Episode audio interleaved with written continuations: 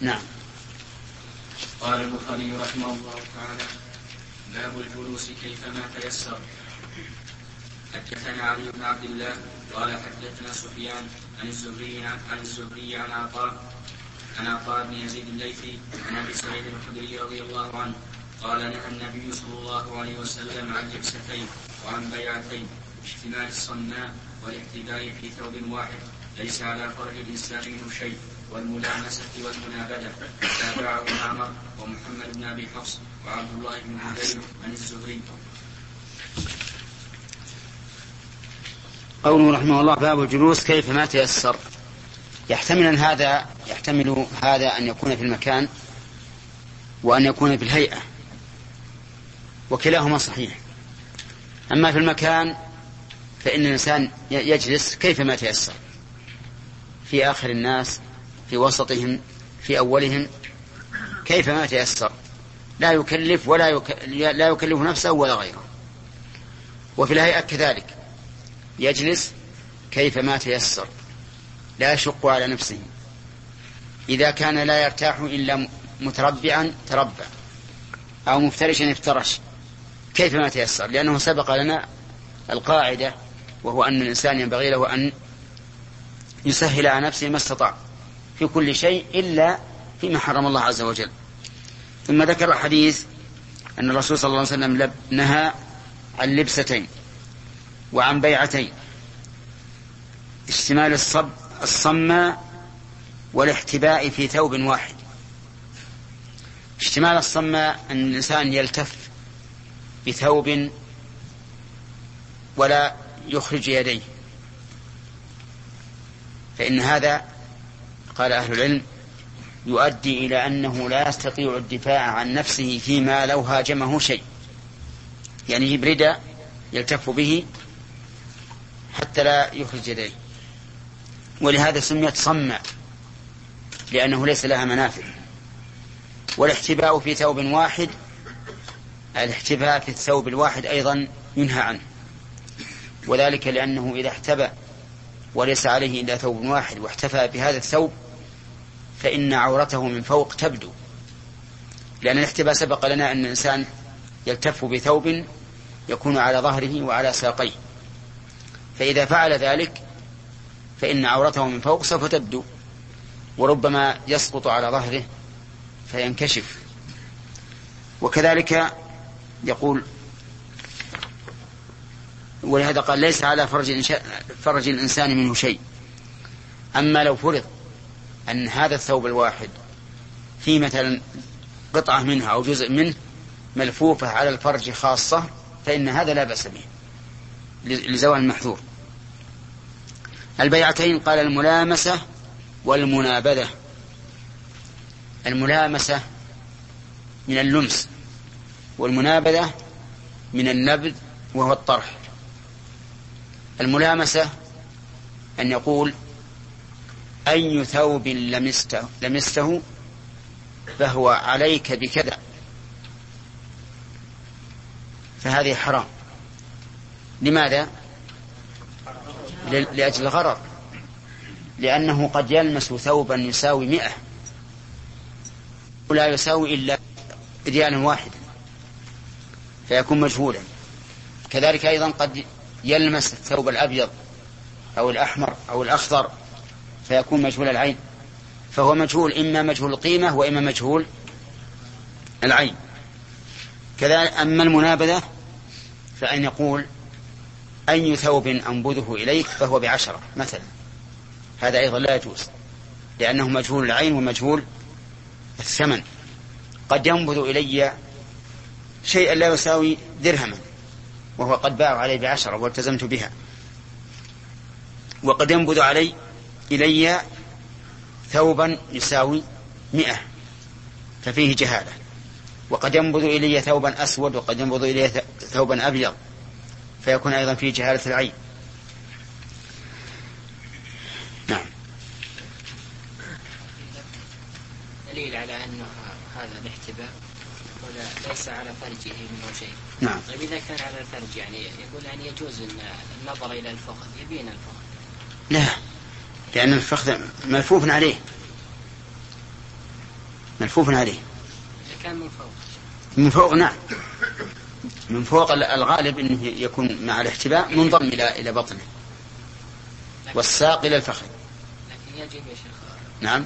ستره يعني وعلى كل حال فيه ستر إلا إنسان بيقف فوقه هو سيراه. نعم. مصطفى؟ شرح حديث ام حرام آه، قال الحافظ ابن عمر رحمه الله كره ركوب البحر. لماذا كره؟ كنعم هذه كراهة ركوب البحر إنما كان فيما سبق لأن السفن ليست بتلك القوة الموجودة الآن فالخطر فيه شديد فلهذا كرهه بعض العلماء إلا في شيء لا بد منه كالحج والعمرة وأما ركوبه من أجل الجهاد فلا. لأن فيه خطرا. أما اليوم فإنه آمن الحمد لله. ليس فيه شيء. نعم. عثمان بن عفان أذن لمعاوية نعم. هذه لما ألح عليه ولا ولعله بين له أن السفن ترقت صناعتها صلحت. نعم. العرب تطلق على الأخضر تطلق الأخضر على كل لون ليس بأبيض ولا أحمر. ولا إيش؟ ليس بأبيض ولا أحمر. نعم. العرب تطلق اللون الأخضر يعني. ربما ربما كذا يكون كذلك لكن الماء واضح خضرته. خضرة الماء واضحة. باب من ناجى باب من ناجى بين يدي الناس ولم يخبر بسر صاحبه فإذا مات أخبر به حدثنا موسى عن أبي عوانة قال حدثنا فراس عن عامر عن مسروق قال حدثتني عائشة رضي الله عنها أم أم المؤمنين. قالت إنا كنا أزواج أزواج النبي صلى الله عليه وسلم عنده. عنده جميعا لم تغادر منا واحدة. فأقبلت فاطمة عليه السلام تمشي. ولا ولا والله ما تخفى مشيتها من مشية رسول الله صلى الله عليه وسلم. صلى الله عليه وسلم. رحب قال مرحبا بابنتي ثم أجلسها عن يمينه وشماله ثم سارها فبكت بكاء شديدا فلما رأى حزنها سارها الثانية فإذا هي تضحك وقلت لها أنا من بين النساء خصك رسول الله صلى الله عليه وسلم بالسر من بيننا ثم أنت تبكين. فلما قام رسول الله صلى الله عليه وسلم سألته عما سألته عما عما سارت به عما سارت. قالت ما كنت لأفشي على رسول الله صلى الله عليه وسلم سرا. فلما توفي قلت لها عزمت عليك بما لي عليك من الحق لما أخبرتني؟ قالت أما الآن فنعم.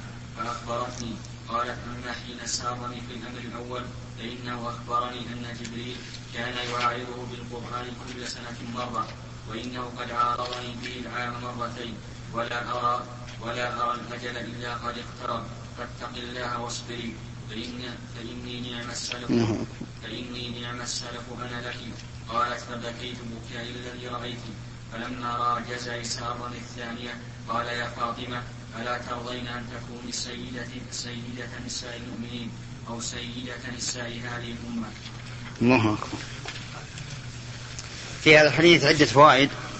أولا اجتماع زوجات الرسول صلى الله عليه وسلم إليه. مما يدل على أن الغيرة التي تكون في نفوسهن أنها تزول. عند الاجتماع على ما فيه المصلحة وأن هذا هو الذي ينبغي للزوجات المتعددات أن يذهبن ما في قلوبهن من الغيرة بقدر الإمكان. ومنها أن الولد يشبه أباه إما في الصفة وإما في الهيئة وإما في المشية وإما في الصوت أو غير ذلك. لأنها تقول إن مشية فاطمة كمشية رسول الله صلى الله عليه وسلم. ومنها حسن خلق الرسول صلى الله عليه وسلم ومعاملته أولاده وترحيبه بهم صلوات الله وسلامه عليه. وهكذا ينبغي أن يكون الوالد مع أولاده.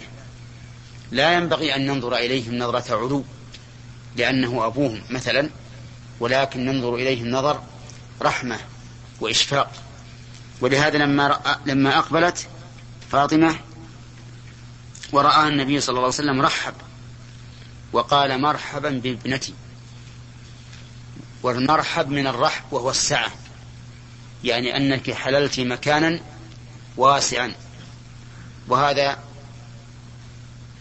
يحتمل معنيين. المعنى الأول أن يكون المراد به سعة صدري لك والثاني سعة المكان. بمعنى أنك لن تضيقي علي. ثم أجلسها عن يمينها وعن شماله والشك من الراوي ثم سارها فبكت. وفي هذا دليل على جواز المسارة إذا كان مع المتسارين أكثر من أكثر من واحد. بخلاف ما إذا كان ليس معهما إلا واحد. فإن النبي صلى الله عليه وسلم نهى إذا كانوا ثلاثة أن يتناجى اثنان من أجل أن ذلك يحزنه. أما إذا كان المجلس كثيرا فلا بأس أن يتسارى اثنان ولا حرج في هذا. ومنها أن أن الله سبحانه وتعالى جعل الإنسان يتقلب في لحظة واحدة فكانت بالأول تبكي ثم في نفس اللحظة بعد أن سارها النبي صلى الله عليه وسلم ضحكت. وفيه دليل على أنه ينبغي للإنسان أن يمسح ما أحدثه كلامه من الحزن والغم بشيء يطرد ذلك. ويمحوه لأنها لما حزنت بكر رضي الله عنها سارها النبي صلى الله عليه وسلم بما أفرحها حتى ضحكت. ومن ومن فوائد الحديث جرأة عائشة رضي الله عنها لأنها واثقة من نفسها مع رسول الله صلى الله عليه وسلم. لأنه لم يسألها أحد من من من نسائه إلا عائشة رضي الله عنها. ومنها جواز سؤال الإنسان عما وقع من السر بين اثنين. لأن عائشة سألت فاطمة رضي الله عنها ولكن بشرط أن يكون في ذلك مصلحة. أما إذا لم يكن فيه مصلحة فإن من حسن إسلام المرء تركه ما لا يعنيه ولو كان المتساران يريدان أن يعلم به الحاضرون لأفشوه ولم يسروه ومنها أيضا أنه لا يجوز إفشاء السر. لقول فاطمة ما كنت لأفشي على رسول الله صلى الله عليه وسلم سرا. ولكن كيف نعلم أن هذا سر؟ نقول طرق العلم كثيرة. منها إذا دعاني إلى جنبه وتكلم معي همسا فإن هذا يدل على أن الحديث سر ومنها إذا كتب إلي بورقة وأنا جالس مع الناس وأعطانيها يريد الجواب فأجبته فهذا سر أو علن؟ هذا سر أيضا. ومنها أن يطلب الاختصار معه في مكان خاص فيختصر معه ويكلمه فهذا أيضا سر. كل ما دل على أن الحديث سر حتى أن بعض فإنه سر. حتى إن بعض بعض السلف قال إذا حدثك الإنسان وهو يلتفت فإن هذا سر. لأنه لم يلتفت إلا خشية أن يسمعه أحد. فإذا حصل هذا فهو سر. لا تفشيه. طيب ومنها أيضا أنه إذا زال المحذور فإنه يجوز إفشاء هذا السر. وذلك لأن فاطمة رضي الله عنها بعد أن توفي رسول الله صلى الله عليه وسلم أخبرت بما سارها به. وليس كما قال المؤلف رحمه الله أن من ناجى بين يدي الناس نعم ومن لم يخبر بسر صاحبه فإذا مات أخبر به. ليس كما قال وأنه إذا مات أخبر بالسر مطلقا. بل نقول إذا مات أخبر بالسر إذا كان في ذلك مصلحة وإلا فلا يخبر لأنه قد قد يفضي إليه بسر يختص به بنفسه ولا يحب أن يطلع عليه أحد. فهل نقول إذا مات لا بأس أن تفشي السر؟ لا ما نقول بهذا. إذا فإطلاق الترجمة في كلمة المؤلف فيها نظر. وحديث والحديث المذكور لا يدل عليها على سبيل الإطلاق. ومن فوائد الحديث أن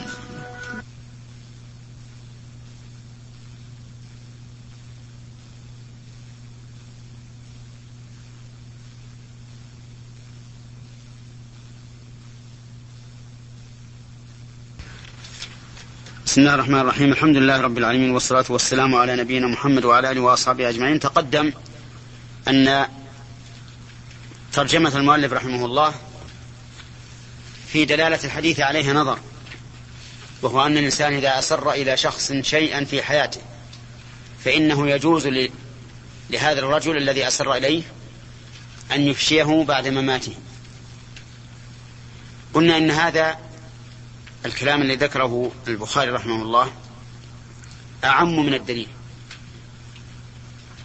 ولا يستدل بالأخص على الأعم وإنما يستدل إيش؟ بالأعم على الأخص. يعني إذا جاء الدليل عاما أمكننا أن نستدل بهذا العموم على كل فرد من أفراد هذا العموم. لكن إذا جاء الحديث خاصا لا يمكن أن نستدل بهذا الحديث الخاص على العموم. فالذي يظهر لنا أنه لا يجوز لإنسان أسر إليه شخص ما شيئا ثم مات أن يفشي هذا السر إلا إذا كانت العلة التي من أجلها أسر قد زالت. فمثلا لو أسر إنسان شيئا إلى إلى شخص خوف أن يبدو منه فيقتل أو يؤذى ثم مات هذا الرجل. فحينئذ يجوز يجوز إفشاؤه لأن المحذور الذي خافه قد زال. أما إذا كان الشيء الذي أسره شيئا يتعلق بشخصه بمعنى أنه لو أفشي بعد موته لكان في ذلك قدح فيه فإن هذا لا يجوز لا يجوز إفشاؤه. فإنه لا يجوز إفشاؤه. فاطمة رضي الله عنها أفشت السر الذي أسره إليها رسول الله صلى الله عليه وسلم لأن المعنى الذي من أجله أسر قد زال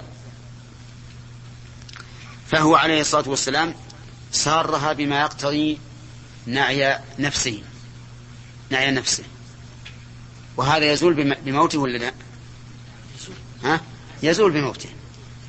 لأنها لو أخبرت به في حياته علم الناس بقرب أجله ولولا أنه صلى الله عليه وسلم لا يحب أن يعلم الناس ولا سيما زوجاته بقرب أجله ما أسره.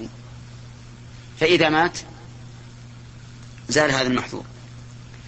بالنسبة لها حينما قال لها أنت سيدة نساء المؤمنين أيضا هذا من التحدث بنعمة الله عز وجل. من التحدث بنعمة الله.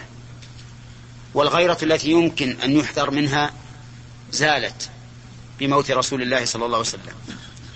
فكان رضي الله عنها في إفشائها. لهذا السر فلم يكن في إفشائه لهذا السر محذور. فعلى هذا نقول إفشاء السر سر الإنسان بعد موته فيه تفصيل. إن كان سبب السر الإفشاء إن كان سبب السر باقيا. ها. فإفشاؤه حرام. وإن كان زائلا فإفشاؤه لا بأس به. نعم. وفي هذا دليل على فضيلة فاطمة رضي الله عنها وأنها سيدة نساء المؤمنين. و أو نساء هذه الأمة. والخلاف باللفظ فقط. لأن أفضل المؤمنين منذ خلق آدم إلى يوم القيامة مؤمن هذه الأمة. فإذا, فإذا كانت سيدة نساء هذه الأمة لزم أن تكون سيدة نساء المؤمنين منذ خلق آدم إلى يوم القيامة. نعم. وفيه أيضا الأخذ بالقرينة في حديث الأخذ بالقرينة وهو أن النبي صلى الله عليه وسلم أخذ بقرينة معارضة القرآن مرتين بأن هذا قرب أجله. والعمل بالقرائن ثابت. لأن القرائن من البينات. فإن البينة كل ما بان به الحق. ولهذا استدل الحاكم الذي حكم بين يوسف وامرأة العزيز. استدل بماذا؟ بقد الثوب. وش قال يا أخ؟ أي نعم. قبل. قد من قبل.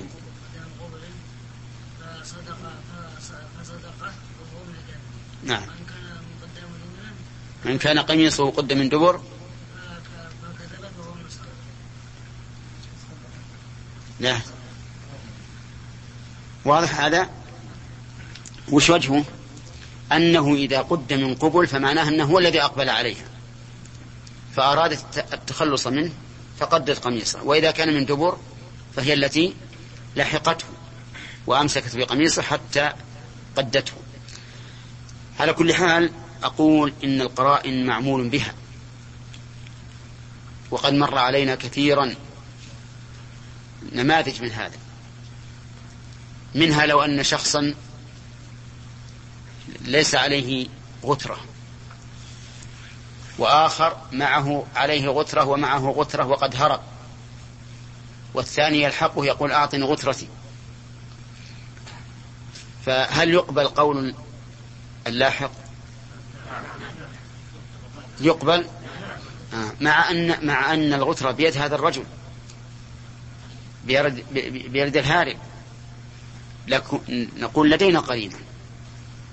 وهي وجود هذا ليس عليه شيء وهذا معه اثنتان فهذه قرينة.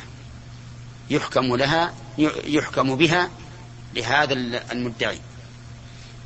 وكذلك لو تنازع الزوجان في أغراض البيت فما يصلح للمرأة فهو للزوجة وما يصلح للرجل فهو للزوج. وأشياء كثيرة من هذا النوع. المهم أن الرسول صلى الله عليه وسلم عمل بالقرينة. وفي أيضا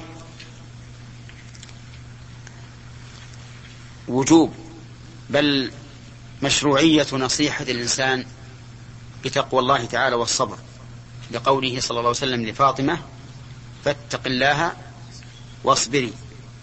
وهذا أمر لها بالصبر على ما أخبرت به وبالصبر على المصيبة التي أخبرت بها.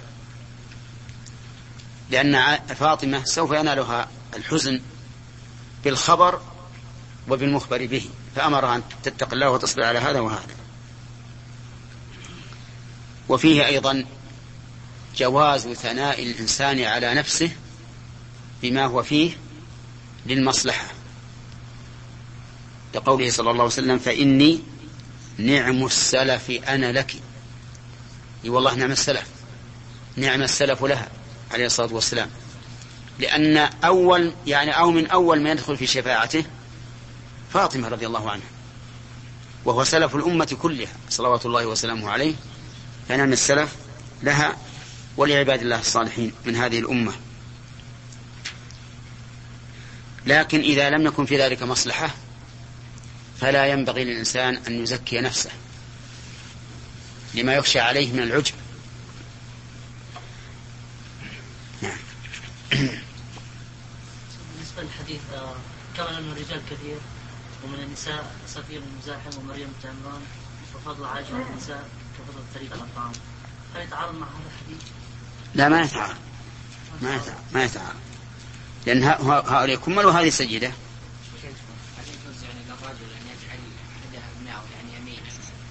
إيش يعني الرجل يجعل أحد أبنائه أمين على أسراره. يعني من سائر ضروري. ما في شيء هذا. يعني إذا علم الإنسان من أحد أبنائه أنه أحفظ للسر من الآخرين فلا بأس. ولا حرج. على أن على أن الرسول صلى الله عليه وسلم في ذلك الوقت ليس له إلا فاطمة. لأن كل بناته توفيت. توفين نعم شيخ سلام عليكم يقول إظهار الله عز وجل على وهو ما يؤخذ من هذا الحديث لا يؤخذ من القواعد العامة. نعم. أقول أحسن الله إليك. إظهار الله عز وجل بعض, العلامات لبعض الناس على قرب الأجل. أقول هذا هل يدل على فضل الشخص؟ الذي تظهر له هذه العلامات ما يحدث إن انتفع بذلك فهو محنة منحة. إن انتفع بذلك. وإن لم ينتفع فهو محنة. لأنه ليس كل من علم بقرب أجله تصلح حاله. ربما يعتريه من الجزع والسخط ما يجعله يرتد والعياذ بالله. أليس الرجل الذي دخل عليه الرسول عليه الصلاة والسلام شيخ من الأعراب قال له له لا بأس طهور إن شاء الله.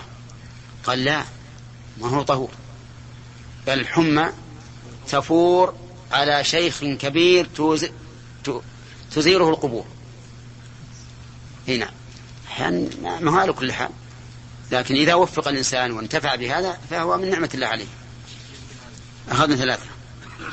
نعم. الحمد لله رب العالمين.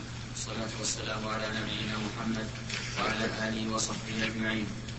قال البخاري رحمه الله تعالى باب الاستلقاء حدثنا علي بن عبد الله قال حدثنا سفيان قال حدثنا الزهري قال أخبرني عباد بن تميم عن عمه قال رأيت رسول الله صلى الله عليه وسلم في المسجد.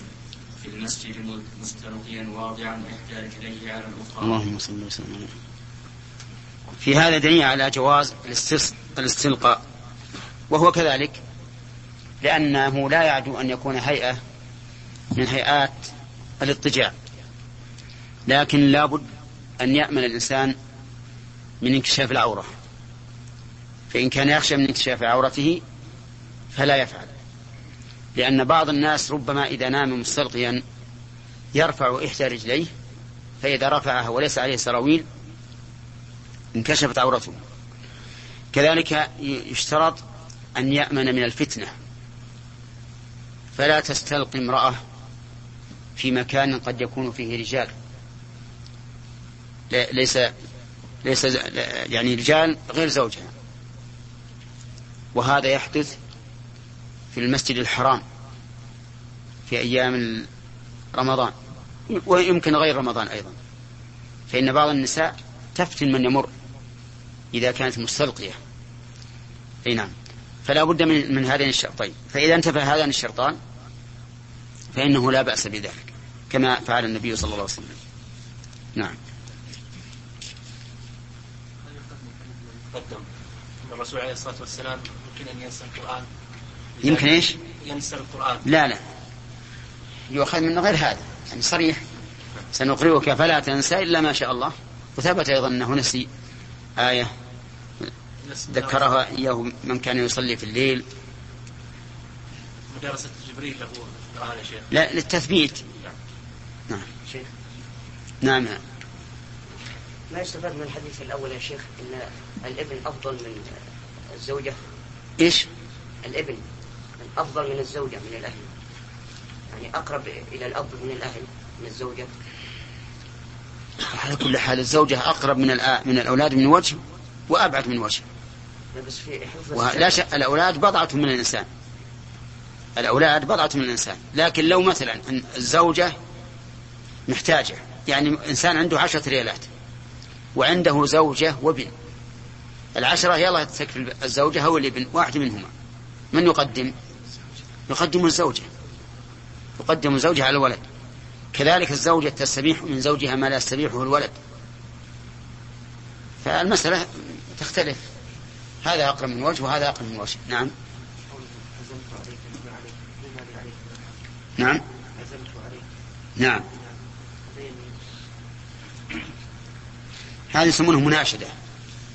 هذه من جنس المناشدة. يعني ما أني أكدت هذا الشيء. لكن ما أظن يعني يصل إلى حد اليمين.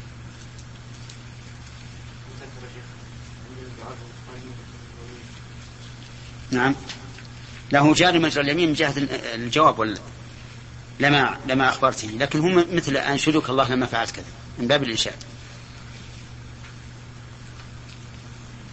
ما ذكر شيء على الترجمة؟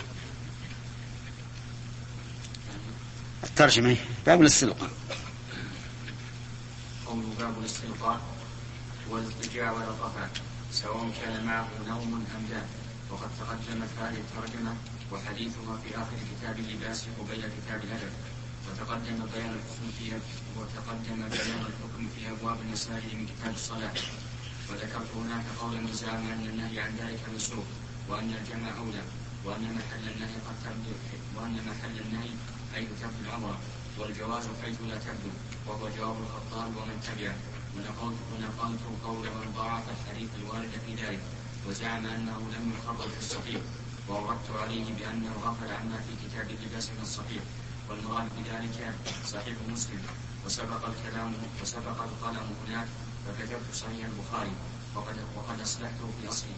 ولحديث عبد الله بن زيد في الباب شاهد من حديث أبي هريرة صححه ابن حبان. جزاه الله خير. طيب هذا تنبيه طيب. وأصلح أصلحه في أصله يقول. على كل حال لابد من إذا وجد الشرطان اللذان أشرنا إليهما صار الحديث, الحديث في النهي إنما هو على في من؟ يخاف؟ إيش؟ انكشاف العورة نعم. باب لا يتناجى اثنان دون الثالث وقوله تعالى يا أيها الذين آمنوا إذا تناجيتم فلا تتناجوا بالإثم والعدوان ومعصية الرسول وتناجوا بالبر والتقوى إلى قوله وعلى الله فليتوكل المؤمنون. وقوله يا أيها الذين آمنوا إذا ناجيتم الرسول فقدموا بين يدي نجواكم صدقة ذلك خير لكم وأطهر فإن لم تجدوا فإن الله غفور رحيم. إلى قوله والله خبير بما تعملون. حدثنا عبد الله بن يوسف قال أخبرنا مالك وحدثنا إسماعيل قال حدثني مالك عن نافع عن عبد الله رضي الله عنه أن رسول الله صلى الله عليه وسلم قال إذا كانوا ثلاثة فلا يتناجى اثنان دون الثالث. قوله رحمه الله باب لا يتناجى اثنان دون الثالث أورد فيه الحديث الحديث المطابق للترجمة تماما. لكن في بعض ألفاظ الحديث من أجل أن ذلك يحزنه. من أجل أن ذلك يحزنه. ففيه بيان العلة. والتناجي هو التخاطب سرا. ومنه قوله تعالى وناديناه من جانب الطور الأيمن وقربناه نجيا. فالنداء يكون بصوت عالي والنجاء يكون بصوت خفي. ثم أتى المؤلف رحمه الله بالآية يا أيها الذين آمنوا إذا تناجيتم فلا تتناجوا بالإثم والعدوان وتناجوا بالبر والتقوى ومعصية الرسول وتناجوا بالبر والتقوى. ليبين رحمه الله أن المناجاة نوعان نوع مأذون فيها ونوع منهي عنها المأذون فيها ما كانت برا وتقوى. والمنهي عنها ما كانت إثما وعدوانا ومعصية للرسول عليه الصلاة والسلام. فالإثم أن يتناجى اثنان لفعل منكر. كأن يتناجيا على شرب الخمر أو ما أشبه ذلك. والعدوان أن يتناجيا على منكر متعد للغير. كأن يتناجيا على سرقة مال. ومعصية الرسول أن يتناجيا في مخالفة أمر النبي صلى الله عليه وسلم في تنظيم الأمور كالجهاد أو غيره. وربما نقول من ينوب مناب الرسول صلى الله عليه وسلم فإنه يقوم مقاما في هذا الباب. فلا يتناجى اثنان في معصية من ولي الأمر. إذا كانت إذا كان أمره هذا مما تجب طاعته. ثم قال وتناجوا بالبر والتقوى. البر معناه الخير والإحسان كأن يتناجى اثنان على القيام بطاعة الله عز وجل والتقوى كأن يتناجيا على ترك المحرم. لكن بقي قسم ثالث قسمة عقلية لأن نعم بقي قسم ثالث لأن القسمة العقلية تقتضي أن تكون المناجاة ثلاثة أقسام. آثمة وبارة والثالث لا آثمة ولا بارة فالتي ليست فيها إثم ولا بر هذه مباحة لا يؤمر بها ولا ينهى عنها. لكن إن تضمنت برا عرضا صارت من البر. وإن تضمنت إثما عرضا صارت من الإثم. وتناجوا البر والتقوى. واتقوا الله الذي إليه تحشرون. أمرنا عز وجل بتقوى. وأشار إلى أنه لا بد أن نلاقيه. فيسألنا عما التزمنا به من هذا الأمر. ولهذا قال الذي إليه تحشرون. ثم قال إنما النجوى من الشيطان. ليحزن الذين آمنوا. وهذا يفعله كثير من المنافقين في عهد الرسول صلى الله عليه وسلم يتناجون ويتوشون فيما بينهم وكلما ناجى أحدهما صاحبه نظر إلى واحد من المؤمنين يخيفه كأنه يق... كأنه يتوعده. كل ما تكلم شوي نظر إلى هذا يعني كأنه يقول نحن نتآمر عليك. يقول الله عز وجل ليحزن الذين آمنوا. أي ليلقي الحزن في قلوبهم وليس بضارهم شيئا إلا بإذن الله. يعني هذا التناجي حتى وإن كان مؤامرة على المؤمنين فلن يضرهم إلا بإذن الله. وإذا كان بإذن الله فالمؤمن يرضى بما أذن الله به به سبحانه وتعالى. وعلى الله فليتوكل المؤمنون. يعني أمرنا بأن نتوكل على الله وأن لا يهمنا تآمر هؤلاء. وتناجيهم لإحزاننا. ويؤخذ من هذه الآية الكريمة أن كل ما يحزن الإنسان فإنه من الشيطان. فإنه من الشيطان. كل شيء يوجب الحزن فإنه من الشيطان. حتى لو كان من تقدير الله فإن بعث الحزن على ما قدر الله. حزنا يصحبه يصحبه السخط. هذا من الشيطان. أما الحزن الطبيعي الذي لا لا يصحبه السخط فهذا ليس من الشيطان. فإن الرسول صلى الله عليه وسلم لما رفع عليه ابنه إبراهيم وهو في النزع قال عليه الصلاة والسلام العين تدمع والقلب يحزن ولا نقول إلا ما يرضي الرب وإنا بفراقك يا إبراهيم لمحزونون فالحاصل أن الشيطان يفعل مثل هذه الأشياء أو يأمر بها أولياءه من أجل إيش؟ إحزان المؤمنين. ومن ذلك أيضا ما يريه الشيطان النائم من المرائي المكروهة التي تمرض الإنسان. ولهذا ينبغي الإنسان أن يفعل ما أمر به الرسول صلى الله عليه وسلم إذا رأى ما يكره. أن يتفل عن يساره ثلاثا ويقول أعوذ بالله من شر الشيطان ومن شر ما رأيت. وأن لا يحدث بها أحدا. وأن ينقلب من الجنب الذي كان نائما عليه إلى الجنب الآخر. وإذا عادت إليه فليقم وليتوضأ وليصلي. فإذا فعل هذا فإنها لا تضره مهما كانت ومهما تكررت. وكثير من الأمراء المحزنة تكرر على الإنسان حتى يقول القائل هذه ليست حلما من الشيطان بل هذه رؤيا وإلا فلماذا كررت؟ فإذا حصل هذا فدواؤه ما أمر به النبي عليه الصلاة والسلام ثم بعد ذلك تزول ولا تعود. ثم قال وقوله يا أيها الذين آمنوا إذا ناجيتم الرسول فقدموا بين يدي نجواكم صدقة. ذلك خير لكم وأطهر. قوله إذا ناجيتم الرسول أي أردتم مناجاته والدليل على ذلك قوله فقدموا بين يدي نجواكم صدقة. ولو كانت المناجاة قد مضت لم يصح قوله. فقدموا بين يدي نجواكم. يعني إذا أردتم مناجاة الرسول فقدموا بين يدي نجواكم صدقة. وهذا كان في أول الأمر لأنه كثرت المناجاة الرسول عليه الصلاة والسلام. حتى جاء من يناجي الرسول صلى الله عليه وسلم بصدق يعني أنه محتاج إلى مناجاته ومن لم يكن كذلك. لكن لمحبتهم للرسول صلى الله عليه وسلم كانوا يحبون أن يناجوه دائما. وتعلمون أن النبي صلى الله عليه وسلم كان حيا كريما يستحي أن يمنعه. فأمر فأراد الله عز وجل أن يختبر المؤمنين لينظر الصادق من غيره. فأمرهم إذا أرادوا المناجاة أن يقدموا صدقة وصدقة مطلقة. لم تبين. تشمل القليل والكثير. قال ذلكم خير لكم وأطهر فإن لم تجدوا فإن الله غفور رحيم. يعني فإن لم تجدوا فلا حرج عليكم لأن الجزاء هنا مغفرة ورحمة.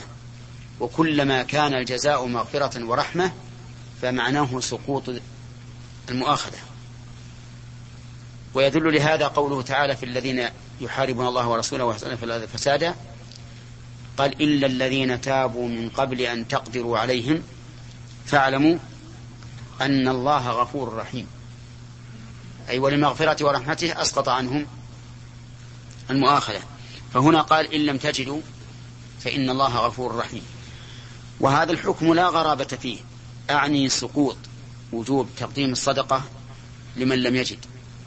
لأنه مبني على قاعدة أصيلة في الشريعة وهي أنه لا واجب مع العجز وأن جميع الواجبات تسقط بالعجز ثم قال أشفقتم أن تقدموا بين يدي نجواكم صدقات؟ فإذا لم تفعلوا وتاب الله عليكم فأقيموا الصلاة وآتوا الزكاة وأطيعوا الله ورسوله والله خبير بما تعملون. يعني أخفتم أن تقدموا بين بين يدي بين يدي نجواكم صدقات فيكون ذلك شاقا عليكم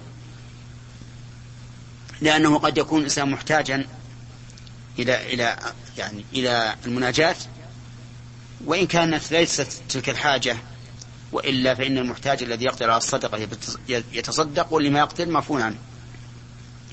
لكن مع ذلك شق عليه. قد لا يكون عند الإنسان شيء حاضر. عند إرادة مناجاة النبي صلى الله عليه وسلم فعفى الله عنه. ولهذا قال فإذا لم تفعلوا وتاب الله عليكم فأقيموا الصلاة. يعني فقد عفونا عنكم وسقط هذا الوجوب لكننا أمرنا بما نؤمر به من تحقيق إقامة الصلاة وإيتاء الزكاة. وأطيعوا الله ورسوله والله خبير بما تعملون. هاتان الآيتان ليس فيهما ما تتضمنه الترجمة إلا اسم إيش؟ المناجاة. ثم ذكر مؤلف الحديث عبد الله بن عمر رضي الله عنهما إذا كانوا أن رسول الله صلى الله عليه وسلم قال إذا كانوا ثلاثة فلا يتناجى اثنان دون الثالث من أجل أن ذلك يحزنه. يعني لا يسار كلمه سر والثالث حاضر. وفي معنى هذا أن يكلمه بلغة لا يفهمها الثالث. فإن هذا بمعنى, بمعنى التناجي. لأن العلة واحدة وهي إحزانه فلو اجتمع اثنان يتكلمان بلغة غير عربية وعندهما ثالث لا يعرف إلا العربية. فصار بعضهم يحدث بعضا باللغة التي لا يعرفها الثالث. كان هذا بمنزلة المناجاة. هنا. نعم. نعم. إذا رأى الإنسان ما يضره. ها؟ إذا رأى الإنسان في الحلم ما يضره وتحدث فيه هل يقع يعني؟ ربما يقع لأن الرؤيا إذا عبرت وقعت. يعني إذا عبرت الرؤيا وقعت. ربما تقص على إنسان ثم يعبرها وتقع. نعم. أخذت أظن سؤال. نعم. نعم اللي وراء. إذا كان الشيخ ثلاث أشخاص أراد واحد يتكلم الآخر فقال الثالث لا يتناجى اثنان دون ثالث. فنادى الأول رجل رابع قال اجلس معنا. تناجى مع الثاني. هل يعتبر تحير أو مخرج؟ كيف؟ أحيانا يكون ثلاث أشخاص. آه. يتناجى الأول مع الثاني. أي. يقول الثالث لا يتناجى اثنان دون ثالث. نعم. فينادي رجل يقول هذا يحزنني؟ ها؟ يقول هذا يحزنني. نعم مثلا يقول. إيه. فينادي را- رجل راعي إذا قال هذا يحسن قال تفضل رح أمان الله حتى لا تحزن. هو الحين المخاطب الاثنان. لكن الثالث لا لا, لا يخاطب. إذا شاء أن ينصحهما ينصحهما في غير هذا المحل. لأنه إذا قال لا تتناجيا. إن قال يحزنني سهل عليهم الجواب. وش يقولون؟ يقولون قم. ما قلنا لك اجلس. وإن قال لا يحزنني قالوا له أو قال له النهي عن التناجي إذا كان يحزنك.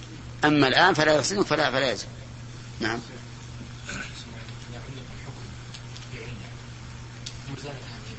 نعم. إي نعم. إذا كانت منصوصة. إذا كانت منصوصة يزول. نعم. نعم. نعم. لو علم. ما يمكن يعلم مثلا كما قال بعض الفقهاء من وضعها ما يمكن لأن ما هذا شيء حسي. هذا شيء معنوي لأن الشيطان ربما يعبث بيده. كما أخبر الرسول صلى الله عليه وسلم بأن كما أمر النبي صلى الله عليه وسلم الرجل يستيقظ أن يستنثر ثلاثا وقال إن الشيطان يبيت على خيشوم. فربما الشيطان عبث بيديه وألقى فيه من